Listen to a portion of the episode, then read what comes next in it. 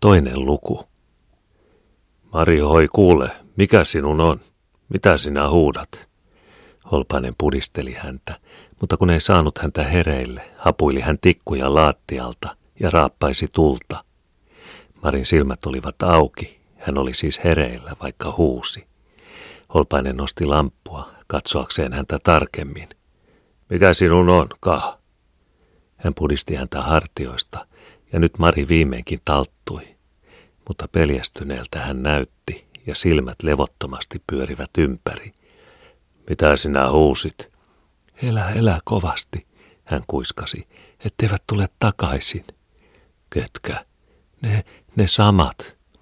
Hän katsoi pelokkaasti taaksepäin perälle huonetta, johon kitupiikin hämärä valo ei ulottunut. Holpainen silmäsi häntä levottomasti. Paha aavistus tahtoi nousta hänen poveensa, mutta hän koetti sitä karkoittaa. Niin suurta vitsausta ei Jumala kuitenkaan mahtaisi heille lähettää. Sinä olet nähnyt unta.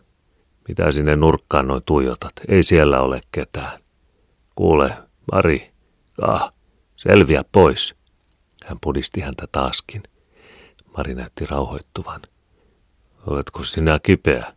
Ei, kuinka niin? Kun olet ihan vesimärkänä. Holpainen hiveli karkealla kädellään hänen kasvojaan. Ihan kuin uitettu. Untako sinä näet, kun niin huusit? Unta kait. Mari pöyristeli sitä muistaessaan. Pannaan maata ja nukutaan Herran rauhaan. Holpainen aikoi sammuttaa tulen, mutta Mari esteli. Ei, anna sen palaa. Minua niin peloittaa. Palako sitten? Holpainen työnsi kitupiikin loitomaksi laattialle ja oikaisi ruumiinsa, valmiina pian jatkamaan unta. Onni toki, ettei pahempaa ollut, hän ajatteli ja veti peitteen päälleen. Mari kyyristyi hänen selkänsä taakse ja painoi otsaansa miehen hartioihin. Jos saisi vähän unta, arveli hän itsekseen, ennen kuin nuo kauheat näyt taas tulevat. Ei hän ollut nukuksissa, sen hän varmaan tiesi. Ihan selvään hän ne kaikki näki, liekö sitten ollut houreita, taikka jotain vielä pahempaa. Ettei hän vaan menettäisi järkeään.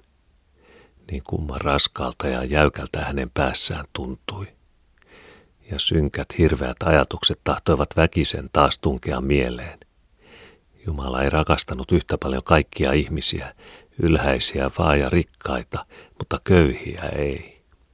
Kipua ja tuskaa, vaivaloisuutta ja kurjuutta, kaiken moista hän heille lähetti, painoi heidät niin raskaan ikeen alle, että he nääntyivät. Heikommat murtuivat, joilla enemmän oli elonhalua, heittäytyivät paheisiin, ja niin ajallinen kurjuus tuotti heille vielä iankaikkisen kadotuksen. Ei tarvinnut ylhäisten eikä rikkaiden lastensa tulevaisuudesta murheen mieltä kantaa. Harvoin jos koskaan heistä rikoksen tekijöitä tuli, eivätkä he vankilassa, ei vaivaishoidossa eikä porttohuoneissa lopettaneet. Niin se oli. Jumala ei köyhästä väliä pitänyt, vaan oli heidät hyljännyt ja pahojen henkien valtaa jättänyt. Tästä hänen mielensä taaskin meni sekaisin – hän oli näkevinään väijyviä vihollisia, jotka vahtasivat tilaisuutta hyökätäkseen hänen kimppuunsa. Hänen teki mielensä huutaa, mutta kaiken tämän hämmennyksen ja pelvon takana oli hänellä nyt kuitenkin tieto siitä, että hän huutamisellaan herättäisi nuo muut, jotka rauhallisesti nukkuivat. Sen vuoksi hän vain nyrkkiään heille pujoi ja koetti kyyristyä vielä likemmäksi holpaisen selkää ja hän pakoitti itseään olemaan vaiti, eikä huutanut.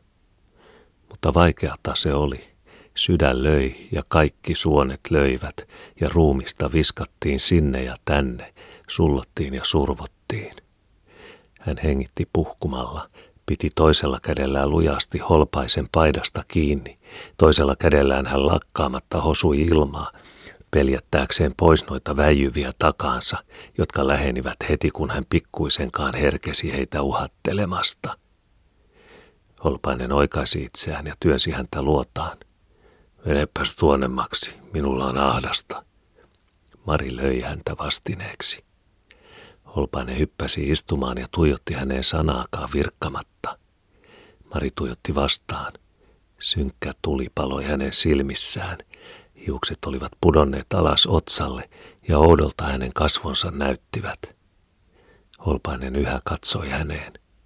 Tuo kamala aavistus sai ihokarvat nousemaan pystyyn.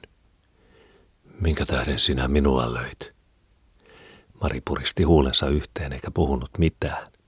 Joku voima ajoi häntä uudelleen hyökkäämään päälle, mutta hän hillitsi itseään. Minkä tähden sinä minua löit? Mari, kuule, olethan sinä hereillä. Olen. Olpaisen puhe rauhoitti häntä. Itsetietoisuus taas palasi. Hän ymmärsi olevansa hulluna. Mutta sitä ei hän miehelleen ilmoittaisi. Salassa hän pitäisi sen. Salassa niin kauan kuin voi. Niin olet hereillä. Mitäs minua sitten hakkaat? Näin pahaa unta. Pane maata, en minä lyö enää. Oletko sinä kipeä? En. Pahoja unia näen. Siunaa itsesi hyvä ihminen.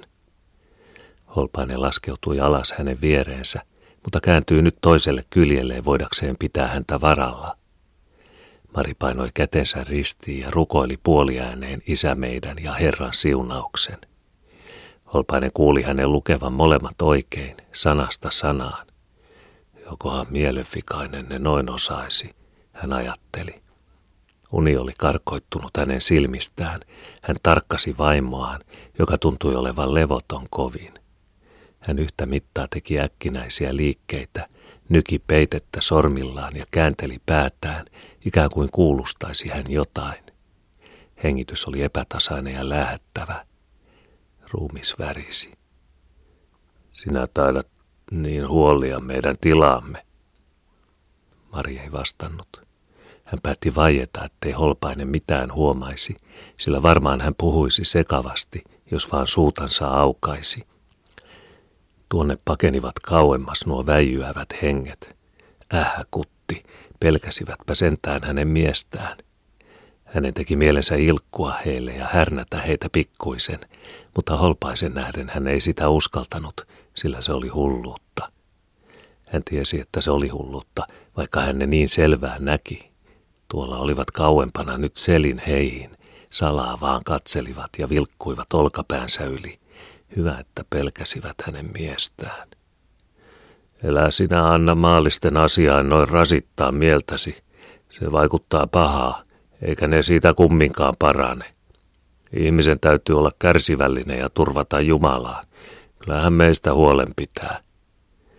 Holpainen ihmetteli mielessään, että hän osasi näin hyvin puhua. Sanat tulivat kuin itsestään hänen suuhunsa. Kyllä, kyllä Jumala meistä huolen pitää. Mari rypisti otsansa ja puri huulensa kokoon. Tuhma pökkelö, kun uskoi, että Jumala huonommista ihmisistä välitti. Eikö hän selvään nähnyt, kuinka hän päinvastoin vihasi heitä ja lähetti kaikki onnettomuudet, taudit ja ristit köyhille ihmisille ja sitten viimeiseksi nuo häijyt henget kimppuun. Etkö sinä saa unta? Pane silmäsi kiinni, ehkä sitten nukut. Mari ummisti silmänsä. Hänen täytyy totella, sillä mies katsoi häneen niin vakavasti. Olisi tehnyt mieli lyödä häntä, mutta ei uskaltanut. Hän oli niin vahva ja hän pian tukevalla kourallaan tarttui kiinni. Täytyy olla hiljaa, hiljaa. Mutta jahka hän nukkuisi, holpainen, silloin hän karkaisi kynsin hänen kurkkuunsa. Jahka hän nukkuisi. Mari raoitti silmiä, mutta ummisti ne kohta jälleen, kun tapasi miehensä rauhallisen ja tutkivan katseen. Täytyy olla hiljaa, hiljaa. Täytyy olla hiljaa, hiljaa. Ja pitää silmät kiinni. Holpainen valvoi, hengityksestä hän sen kuuli. Ja pikku Anni nukkui niin hyvästi tänä yönä, jokohan lapsirukka rupesi paranemaan. Ville potki. Lieneekö saanut peitteen pois päältään siellä kun makasi kylmällä laattialla. Ei hän päässyt korjaamaan. Holpainen katsoi häneen. Sen hän tunsi luissaan, vaikkei jaksanut enää silmään raoittaa. Täytyy olla hiljaa. Hiljaa. Siihen Marin mielikuvitukset vähitellen raukenivat. Hän nukkui. Holpainen ei enää saanut unta. Aamupuolta tuo lienee jo ollutkin. Siinä hän kumminkin ojenteli ruumistaan tilalla ja tuumaili. Ei Mari nyt ollut oikein laita, sen hän kyllä ymmärsi. Mutta ehkä tuo meni ohitse, kun hän sai nukkua vähän.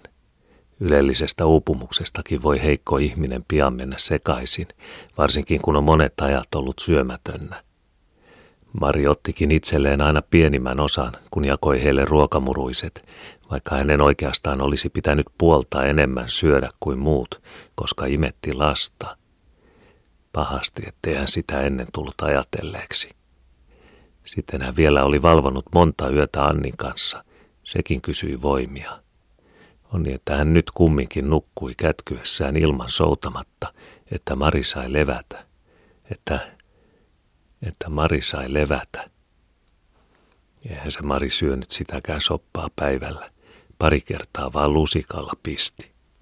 Jos huomenna hankkisi hänelle jostain, kun ilkeäisi pyytää Tiina Katrilta, sen hän varmaankin tekisi ja kertoisi kuinka pahasti hän tänä yönä oli säikähtänyt – Silloin Tiina-Katri heitä kyllä auttaisi.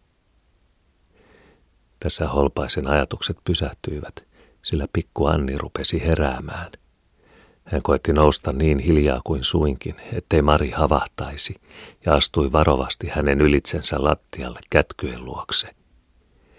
Annin silmät olivat kiinni, mutta hän väänteli itseään ja uikutti tuskallisesti. Holpainen tuuditti ja koetti laulaa, niin kuin hellutakka Mari, mutta hän ei saanut ääntänsä taipumaan. Syntyi vaan karkeata murinaa. Anni näytti sitä odoksuvan. Hän repäisi silmänsä auki ja katsoi kummastellen tuudittajansa. Kun huomasi isän siinä, missä äiti ennen oli ollut taikka hellu, meni suu väärään ja uikuttaminen muuttui itkuksi. Mari sävähti ylös ja tuijotti heihin silmät pyöreinä ja liikumattomina. Hän ei nähtävästi ollut vielä tunnossaan. Jaksaisitko sinä nousta antamaan sille rintaa, taikka tuonko sinne viereesi, kysyi Holpainen. Mari ei virkkanut mitään, mutta ikään kuin vanhaa totuttua tapaa hän tuli heidän luokseen ja kumartuen kätkyen yli asetti hän lapselle rinnan suuhun. Pari kertaa se veti, väänsi sitten päänsä pois eikä huolinut enempää. Kipua ja vaivaa kasvoissa ilmestyi, uikuttava ääni oli heikko ja käheä. Eikö sille pitäisi antaa rohtoja, kysyi Holpainen taas. Mari näytti ymmärtävän hänen puheensa, vaikkei hän mitään vastannut. Nousi vaan tyyneesti ja antoi lusikasta lapselle määrätyt tipat suuhun. Holpainen seurasi häntä tarkkaan silmillään ja koetti vakuuttaa itselleen, ettei Marissa muuta vikaa ollut kuin väsymystä. Kummallinen ahdistus häntä kuitenkin vaivasi, eikä hän tahtonut päästä pelvosta vapaaksi. Kun aika kuluisi ja Tiina-Katri nousisi ylös, ajatteli hän itsekseen, että saisi kuulla mitä hän arvelee. Uudelleen Holpainen heittäytyi vuoteelle, ei nukkuakseen, mutta odottaakseen aamun tuloa. Vanhemmat lapset makasivat vielä sikeässä unessa toisella puolen huonetta. Mari tuuditti uskoa, tasaisesti ja tyyneesti, aivan kuin ennen. Vaatteet vaan riippuivat epäjärjestyksessä hänen päällään ja hiukset putosivat alas silmille ilman, että hän huoli pyyhkiä niitä pois. Ja äsken kun hän rohtopulloa oli hakenut, astui hän holpaisen mielestä etukumarassa ja veti jalkoja jäljessään. Mutta tuohan kaikki saattoi olla vain väsymystä, niin kuin aivan varmaan olikin – näin hän koetti painaa alas sitä tuskallista tunnetta, joka rinnassa pakoitti. Mutta eihän siinä onnistunut, ennen kuin sitten päivemmällä, kun Tiina-Katri hänen pyynnöstään oli käynyt Maria katsomassa. Holpainen meni hänen jäljessään porstuaan, ja siellä he kuiskaamalla asiasta keskustelivat.